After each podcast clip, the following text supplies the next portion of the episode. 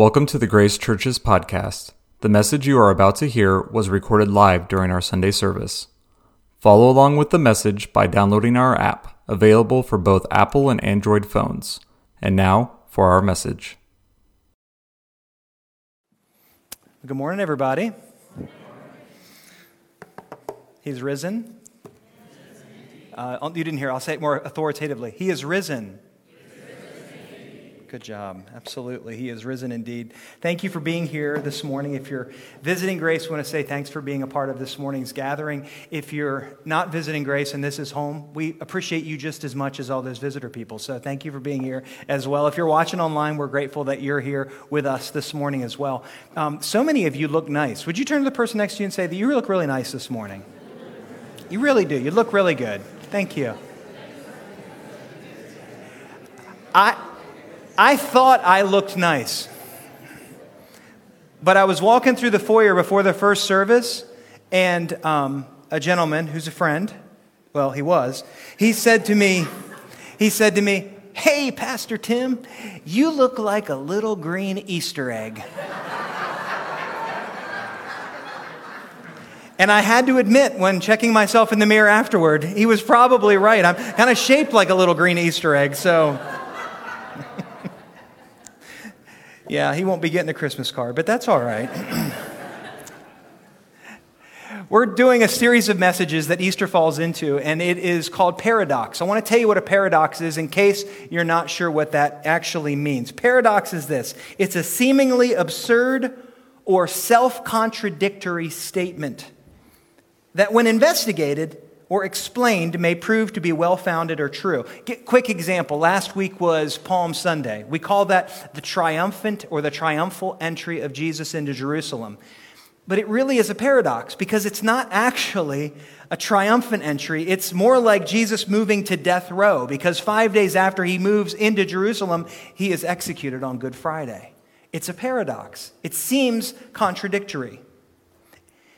I want to pray with you this morning as we open God's Word and ask Him to help us to understand and to transform us by the Word that we look at this morning. Can we do that?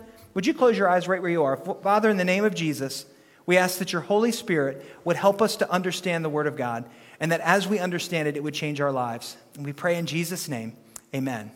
Turn to Matthew chapter 28, if you have your Bible or a device. Matthew chapter 28. I'm going to read it to you in case you would prefer to hear the word that way this morning.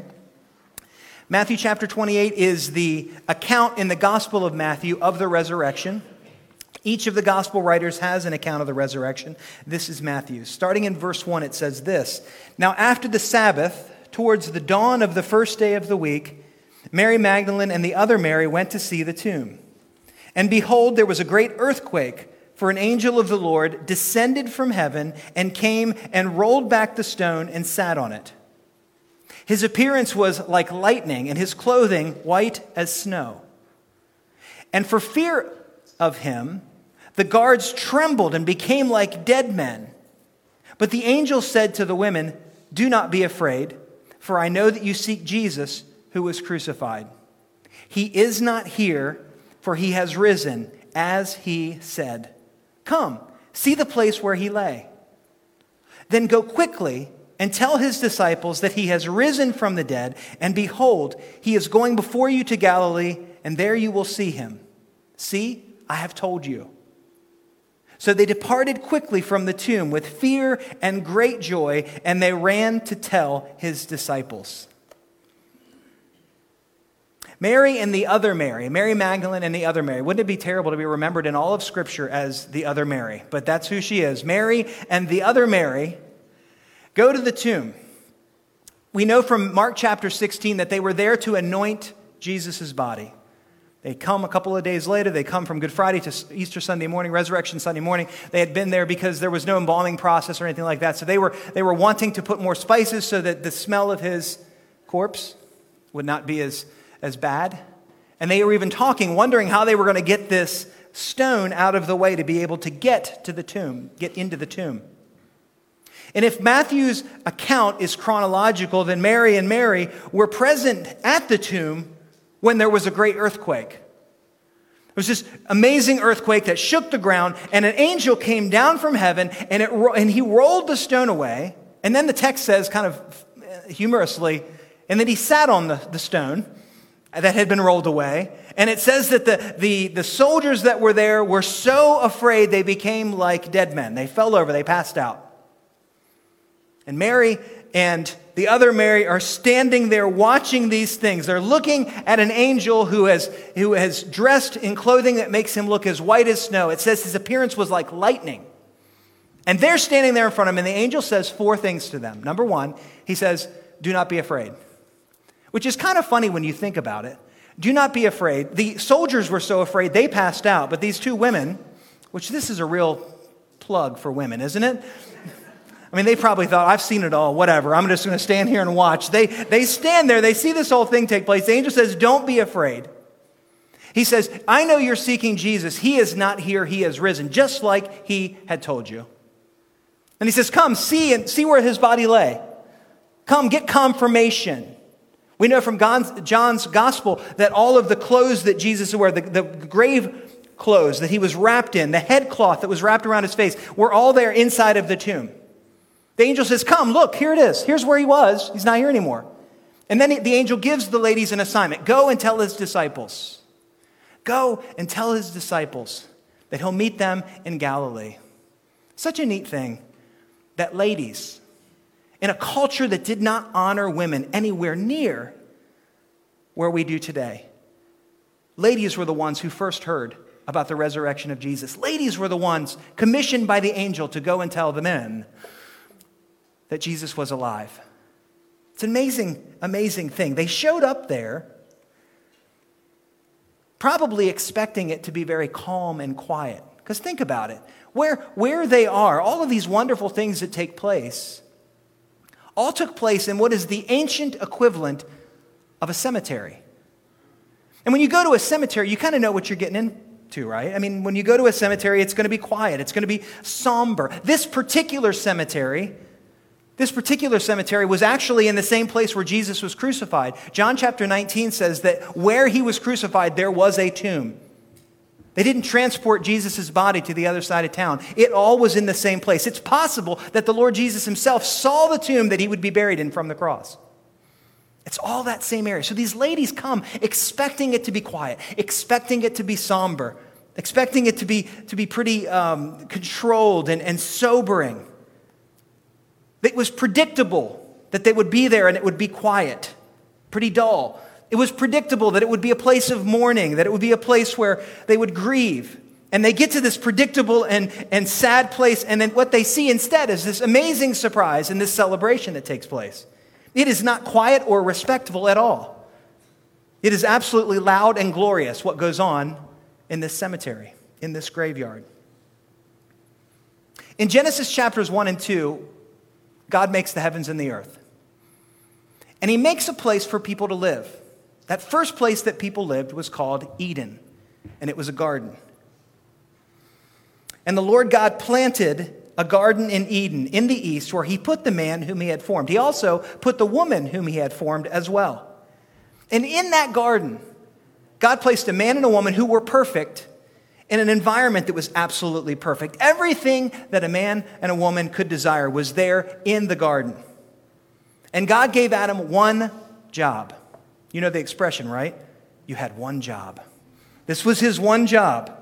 Genesis chapter 2, verse 16 says this You may surely eat of every tree in the garden, but of the tree of the knowledge of good and evil you shall not eat. For in the day that you eat of it, you will surely die. And of course, we know what happened. They ignored what God said and they did it their way. Did you know that the problems of our world, all of them in total, have all been caused by the same thing by people doing it their way? When we do it our way, we mess it up. They were the first to experience this. And so, because they chose to disobey, death corrupted not just their lives, but the entire human race. All of that perfection was destroyed the perfection of man, the perfection of woman, and the perfection of that garden. And because they listened to the voice of the enemy instead of the voice of the Father, they exchanged all of that wonderful provision for lack. They exchanged his blessing for a curse. They exchanged eternal life for death. And probably the most heartbreaking part of it all is that Adam and Eve exchanged their relationship, the one that they had with the Father, for distance. They became estranged from the God that loved them. And all of this took place in this beautiful, perfect garden. Mary and Mary are standing before the tomb in a cemetery where the second Adam, that's what the book of Romans calls Jesus, the second Adam, repairs all of the damage done by the first Adam. On Good Friday, through unimaginable pain and loss, Jesus chose to obey. Adam only had one thing that he had to do. Jesus had to obey everything and did so perfectly. At Christ's obedience, all of the lack that came into the race because of Adam and Eve's sin became provision. All of that curse that it says in Genesis chapter 3 that came upon all people was turned into blessing. And, of course, death was swallowed up in life. At the resurrection, and for the first time since Adam and Eve's decision to rebel against God, for the first time at the resurrection of Jesus, hope was restored. That through Jesus, every person, every man, every woman, every boy, every girl on the planet, for all times, could be restored to a relationship with God the Father, the God who loves them. Think of it. Death moved from being a possibility. Adam was told by God, if you eat of this tree, you will surely die. It was a possibility. Death went from being a possibility to being a certainty in the garden. The perfect garden became this eternal crime scene Eden was a symbol of loss and death. It literally became a cemetery. But on resurrection morning, imagine it with me on resurrection morning, when Jesus' body that was laying in that tomb started to get warm, and then maybe his eyes flickered a little bit, and then his eyes opened and he sat up and he walked out of that tomb. When that took place, hope was restored. And an eternal imperishable life was given to us that we can access to have relationship with God the Father. When sin corrupted humanity, Eden was turned into a cemetery. And when Jesus rose from the dead, a cemetery, a cemetery turned into a garden of eternal life and hope. Why do we sing these songs? Why do we celebrate? Why does, why does joy fill our hearts? Why do we have hope beyond all circumstances? It's because of this paradox that Christ's obedience, the place of death, becomes a place of life forever and for every one. In Matthew chapter 28, verse 9, the next chapter in that, I'm sorry, the next verse in that chapter, it says this. It says, Behold, Jesus met them. This is the two Marys. He met them when they were leaving the tomb, he met them and he said to them, Greetings. And they came up and they took hold of his feet and they worshiped him. He speaks to them, they come to him, they grasp his feet, they worship him. Their faith in the resurrection is a little bit easier than ours. They saw empty tomb, and five minutes later, seemingly, they turn around and they're seeing the one that was inhabiting it before. They're able to grab a hold of him and worship him, and he, they have this conversation, and Jesus tells them what to do. We read about their encounter in the flesh, but our encounter is always by faith. We see the empty tomb as well, but we don't. But we don't get to touch him in the flesh. But our ability to encounter the living Jesus is no less real.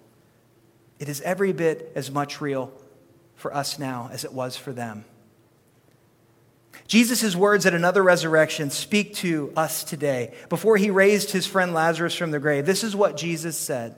As a matter of fact, would you read this with me out loud? Here we go. Jesus said, I am the resurrection and the life. Whoever believes in me, though he die, yet shall he live. And everyone who lives and believes in me shall never die. Do you believe this? That's the question of the day. Do you believe this? Do we believe him? When we look into the empty tomb, do we believe that he is the resurrection and the life? Do we believe that if we have faith, that we will never die? That's the question. If we do believe that, then we get the gift of eternal life. We experience a hope that is restored. All of the graveyards become gardens. We don't have to fear sin or death anymore because Christ has made us free from both. In the kingdom of God, every paradox is an invitation to believe. Do we believe? Do you believe? Last week I was talking to my daughter. She's a uh, school teacher, high school teacher in Maryland. And one of the students that was in her school passed away suddenly, a senior. It's tragic. She had the younger sister in one of her classes. And so I asked her, I said, Beck, did you, did you go to the funeral? And she said, Yes, I, I went to the funeral. Um, and she said, Dad, and this is what I wrote it down because it was so poignant. She said, Dad, it was the darkest, most depressing experience that I have had in years. And I said, Why? What was, I mean, of course, when a young person passes away, that's always very moving. There's usually lots and lots of other people that are. I said, Why was it so dark, though? And she said, Dad, there was no mention of God, there was no mention of faith, there was no mention of life, there was no hope. It was just mourning without hope, it was just loss without meaning. And we've been to funerals like that. You've been to funerals that you just think, my goodness, these poor people, they've got nowhere to turn. They've got no sense of perspective on what is happening here. It's all loss and no gain. Many of you have also been to a different kind of funeral. You've been to a, a, funeral of a saint. And when I say saint, I don't mean a perfect person. Turn to the person next to you and say, he doesn't mean a perfect person. You know what the saints are?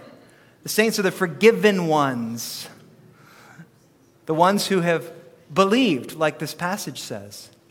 We've been to those funerals, haven't we? I mean, it's not that there's no tears there, it's not that there's no sense of loss or pain or grief. Absolutely, all of those things are there, but the grief is different, right? We don't grieve like those who have no hope. There's peace there. There's expectation there. There's even joy at a funeral. To me, those moments feel like Easter Sunday morning. Yes, there's a sense of loss, but death and pain don't have the final say. Jesus does.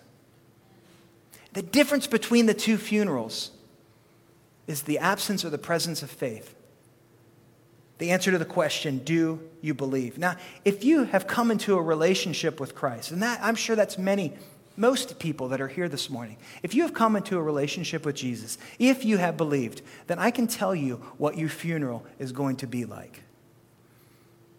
And I'm not hoping it happens soon, but when it does happen, we will cry and we will weep and we'll be sad, but we will be joyful and we will have peace and we will have expectation. Because death doesn't have the final say for the believer. Because in Christ, we resurrect with him. Jesus said, Because I rise again, because I'm alive, you will be alive also. We get to be with him. So, no matter how awful it gets, no matter how difficult life is, no matter how, how dark this planet becomes, we have joy. We have hope. We have life. But there may be other people here this morning.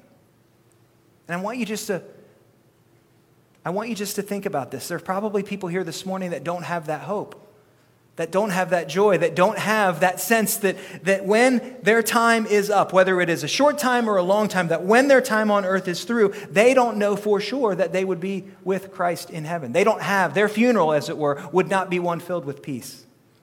It would be dark. And if that's you, I just want to say this to you this morning. If that's you, today is your day. You don't have to do anything except believe. Jesus says, Do you believe it? He says, I'm the resurrection and the life. And he says to Lazarus' sister, Do you believe it? Do you believe me?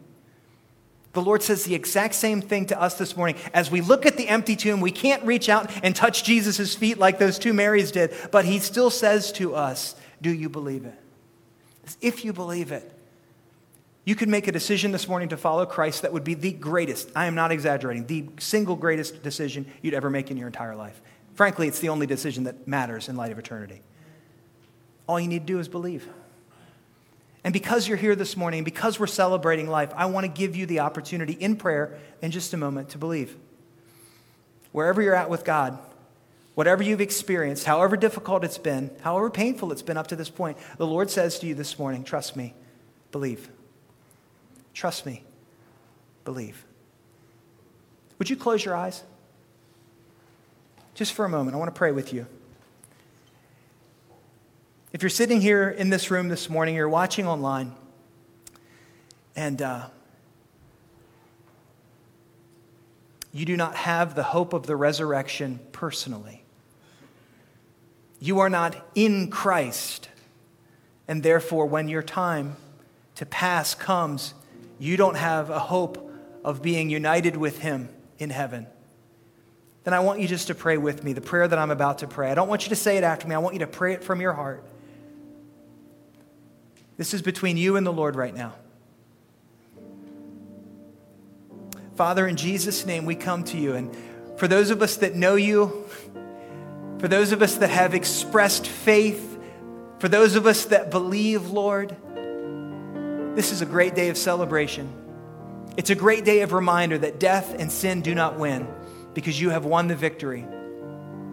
We're so grateful for that. And Lord, the only thing for us, those of us here that are following you, the only thing that would make this day better is that those who might be listening right now who don't know you say yes to you and trust you and believe on you. It says in the book of Acts, believe on the Lord Jesus Christ and you will be saved.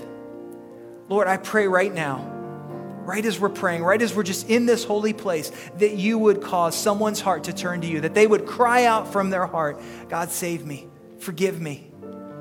That they would cry out from their heart, Lord, everything that you did on Good Friday, all of that punishment, Lord, it was for me, and I, I accept that sacrifice by faith. Cleanse me, make me whole, wash me. May the blood of Jesus be applied to my life, because I believe. I believe.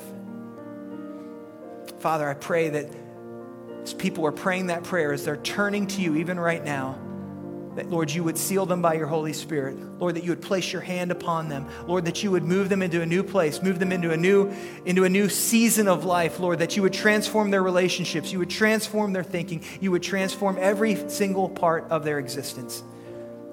I pray for them, Lord, that this morning of new life, this morning of rebirth, this morning of resurrection is theirs. Lord, may they never, ever, ever, ever turn, turn away, turn back, doubt that you have touched them. In Jesus' name, amen. Amen. Would you stand with me, please?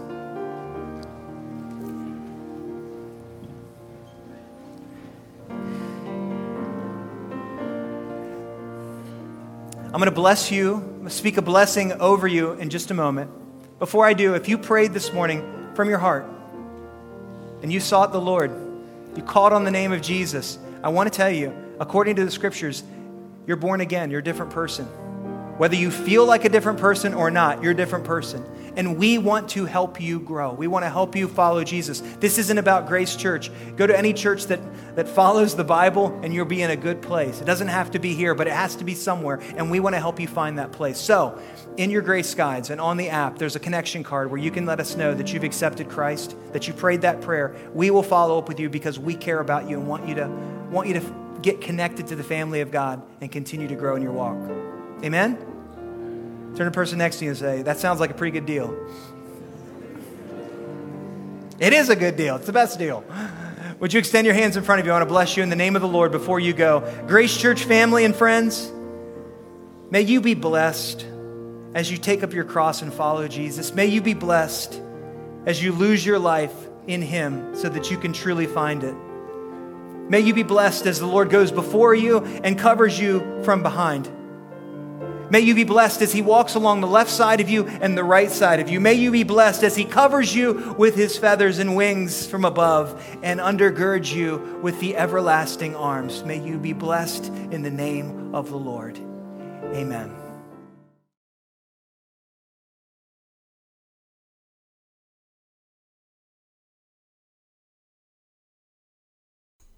Thank you for joining us. We hope that this message made a difference in your life. If you would like more information about Grace Church, visit us on the web at grace417.com or connect with us by filling out a connection card on our app.